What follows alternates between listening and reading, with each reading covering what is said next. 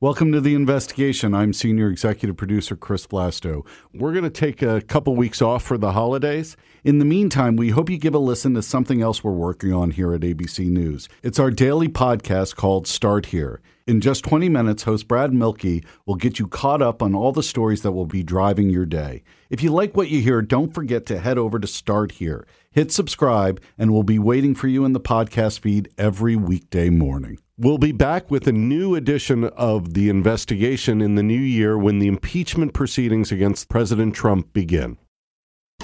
It's Tuesday, December 24th, and every war has casualties. We start here. A lot of the shots fired this year were with dollar signs, not bullets. My life would be a lot easier if I didn't take China on, but I like doing it because I have to do it. Today, we're taking a closer look at the trade war that has shaped lives across America. When it comes down to you can't pay your bills, it's, uh, it's a little harder to stick to your guns. And how a last minute twist. This makes for a much greater amount of clarity. Could change 2020. From ABC News, this is a special edition of Start Here. I'm Brad Mielke.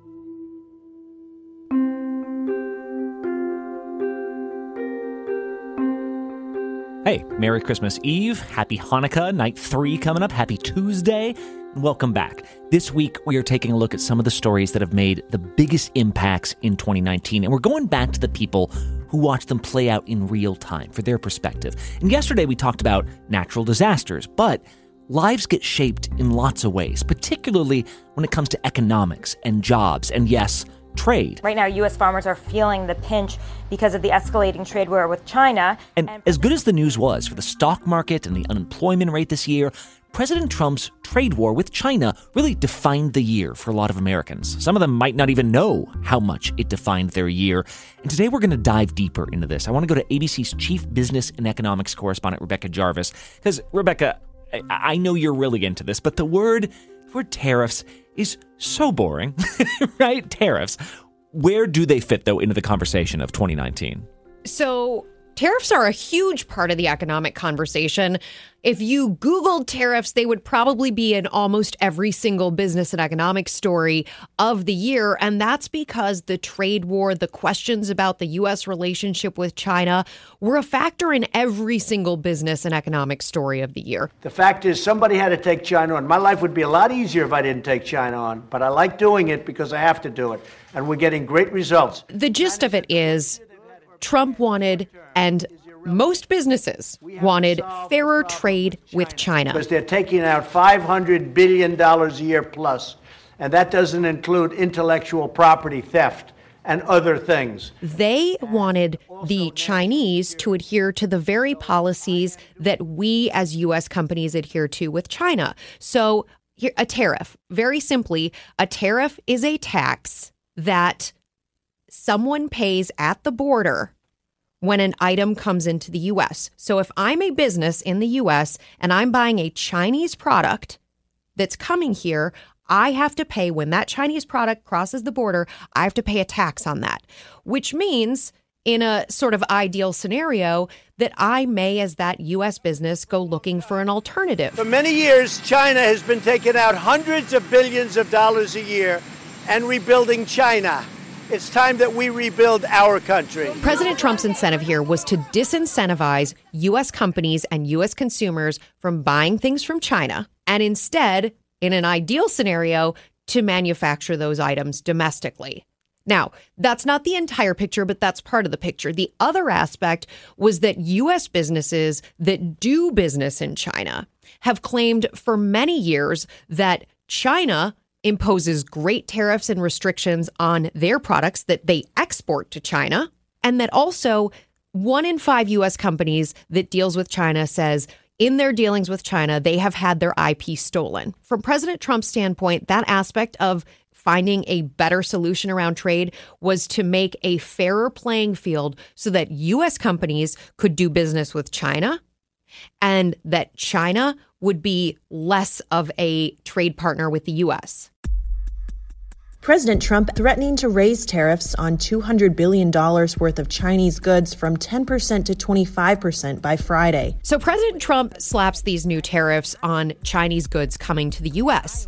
but China retaliates. China today announcing retaliatory tariffs on $75 billion of American goods, including pork. And it's not like we're just sending the same things across each other's borders. Our farmers do a huge amount of soybean business and other agricultural products with China. So our farmers, they grow things here in the U.S. and then they ship them Uh, to we, China. We bring in the iPhones and the, and the computer chips. They get our soybeans and, and our corn. Exactly, Brad. And what has happened over the last year with this trade war and the retaliation, because each time we slap a new tariff on a Chinese goods or various Chinese goods coming into the US, China retaliates and says either we're not buying farm the farm products that are coming from the US or we're putting huge tariffs on them, aka disincentivizing our people from buying US farm products. What we have seen in the last year is that farm bankruptcies have shot through the roof. They are up 24% in the last year. So farmers have been one of the hardest hit categories in the US, as have US manufacturers. And part of the issue for US manufacturers is that they're not just sending their things overseas to China. What's actually more likely is that they're buying components and in the factories, taking those Chinese components in US factories, piecing them together, and then selling those products. Well, all of a sudden, because of tariffs, those components are far more expensive than they used to be.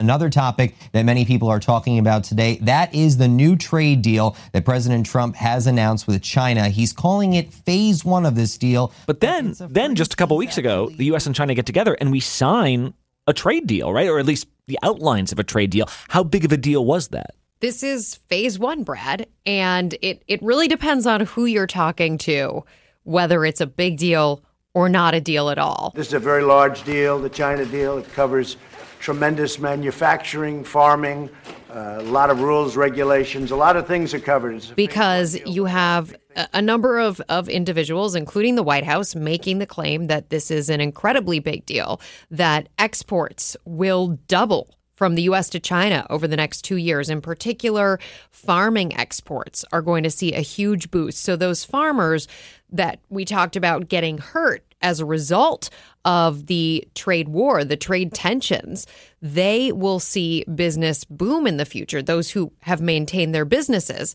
uh, a number of companies, for example, in the financial space, will really benefit from this because now, as a result of this phase one, companies like JP Morgan Chase can now go into China and not have to partner with a Chinese company in order to do it. It Oh, used that to used be to be the old thing. Yeah, and and that's one of the big breakthroughs here of this deal. You can finally, if you're a U.S. bank or a credit card company, you go into China on your own. You don't have to partner with a local Chinese company. And then, of course, there are all of the companies that were facing the tariffs that are no longer facing those tariffs that will also benefit. So trade war over. Well, for the moment, for the moment, some of the questions are, but what did we set out to do in the beginning of this trade deal?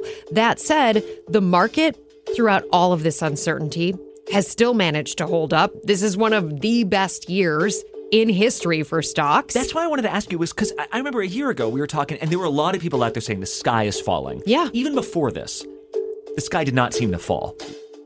Why not? Well, a big part of that has to do with us, the consumer. American consumers, throughout all of this uncertainty, managed to hold up. They felt confident. They kept spending. Household spending has been strong, supported by a healthy job market, rising incomes, and solid consumer confidence. Corporate America kept churning out jobs, kept churning out, in some cases, stock buybacks. And that's one reason also why you saw the stock market go higher.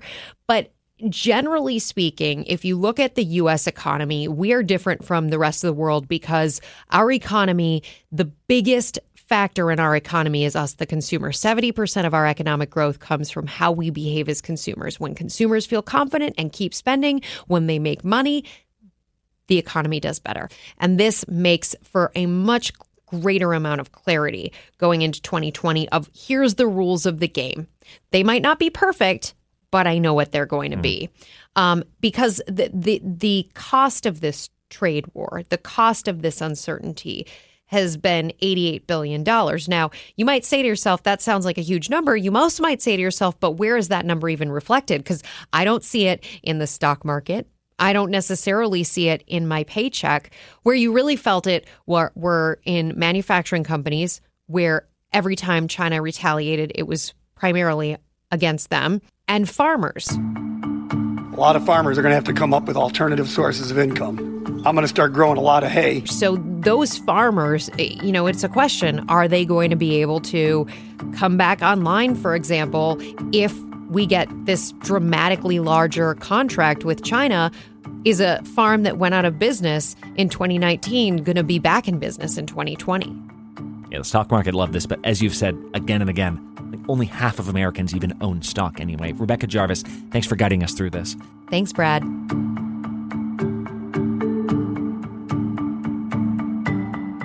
Next up on Start Here, Rebecca asked how farmers are going to react. Well, we found one who had a hell of a 2019.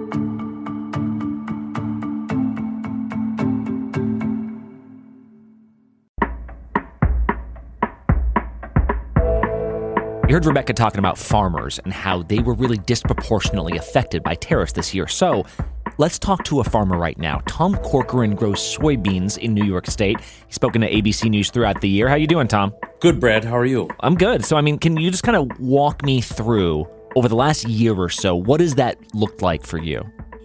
So, in our operation, we're, we're flexible enough that we can grow whichever crop we think is going to be the most profitable. And due to the lack of exports to China specifically, um, this past year we shifted a lot of our acres into corn because they were the most profitable crop. But there's only so many acres out there. So if everybody in the country shifts 20% of their acres into corn, then the corn price is going to be affected. What were you So- sending? To, you were sending what soybeans to China before? So, approximately 30% of the American soybean crop year in, year out historically has gone to China. So, when they drop that down to 5 or 10%, and don't quote me, but you know, a, a lot less, um, that, that was huge. That was huge. A, a large percentage of our beans go, go to China. And uh, when they quit buying, all of a sudden there was a lot of extra soybeans in the country. Well, and we just heard from our economics correspondent, Rebecca Jarvis. She was talking about just the number of farm closures, bankruptcies, farmers picking up extra jobs. I mean, have you seen that unfolding in your community? I would say some, yes. I mean, uh, you know, a good share of us farmers, at least in my part of the country, we have side hustle. So we do we do a lot of different things to to make money through the slower times of the year. So unfortunately, price of soybeans are down a little. We'll just work a little harder on our sidelines.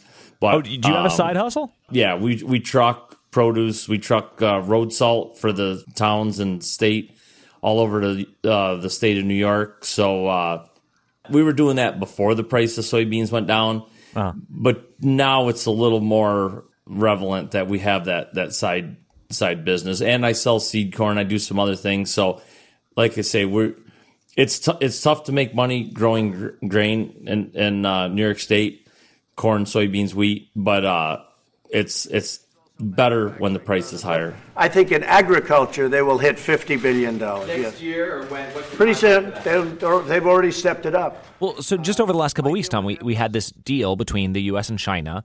One of the main features of the deal is apparently getting China to buy more U.S. agriculture products. What has the reaction been from farmers? Yeah, there's there's definitely excitement in the in the grain marketing world. We put what we call targets out there. So if if we think we can make a profit at X amount of dollars per bushel, we'll put a target out, and uh, it you know it hasn't hit in the longest time. So now we're hoping there's going to be a point within the next six months that we're going to be able to book soybeans ahead before we even think about putting them in the ground. That when we sell them next fall, we can sell them at a profit. Oh, so you guys are still kind of waiting to see, you know, China says they're going to buy a thing, but I want to be sure of that before I start planting that thing in the ground. Correct. And historically, they've been known to back out of a deal or two. So uh, we're we're cautious. My wife is nodding her head yes. So we're cautiously optimistic that they're going to stick to their word, and we're going to stick to our word, and uh, that this deal is going to happen the way it's supposed to. And by midwinter, they're they're taking shipments of soybeans from us, and uh, they don't renege, and and we don't do anything that uh, makes them angry. Just dangerous business getting your hopes too high too early. That's correct. Cautiously optimistic. And so at the end of the day, Tom, I mean, we've talked about how American farms, they were kind of the, I mean, you guys were kind of the pressure point that the Chinese used. And our government decided rather than bend right away, hey, no, we're going to stand firm, but we're also going to uh, give federal subsidies to farmers to try to help them through the tough time. Now that this trade deal is sort of outlined, was this last year, I mean, was this worth it? That is a great question. Um, I, yeah, most of the guys that I'm friends with, uh, we didn't weren't happy about the subsidies. We would have rather had a better market, but unfortunately, we all accepted the subsidies to try to make ourselves profitable. Why didn't you like them? We're we're proud people. We don't believe the taxpayers should be supporting supporting us, and we should be able to support ourselves. And unfortunately, we got caught in the center of this trade battle, and uh, unfortunately, you still have bills to pay. So it's awful easy to stand here and say, boy, this is what we should do, and America's doing the right thing with China. But when it comes down to you can't pay your bills, it's uh, it's a little harder to stick to your guns. Especially when our ammo is is, is your crops. Um, hey, Tom, by the way, what does it look like on your farm right now? Can you just walk me around? Is there snow on the ground? What? We we've got snow on the ground. We're hauling some corn out to the to the places our end users and. Uh, so, uh, yeah, it's beginning to look a lot like Christmas in this part of the country. All right. Well, I hope you have a great holiday. Uh, Tom Corcoran, good luck, and thank you for the time. Thank you, Brad. Happy holiday to you as well. Tom Corcoran, just a really good guy ABC's been checking in with throughout the year, and our thanks to ABC's Isabel Philippe for arranging that interview. And our thanks to you for checking out these stories this week. Tomorrow morning, the Start Here team is going to be off. We're taking the day, no episode tomorrow. Do not adjust your smartphone. We will be back with a really cool episode on Thursday, the 26th. Until then, I'm Brad Mielke. See you soon.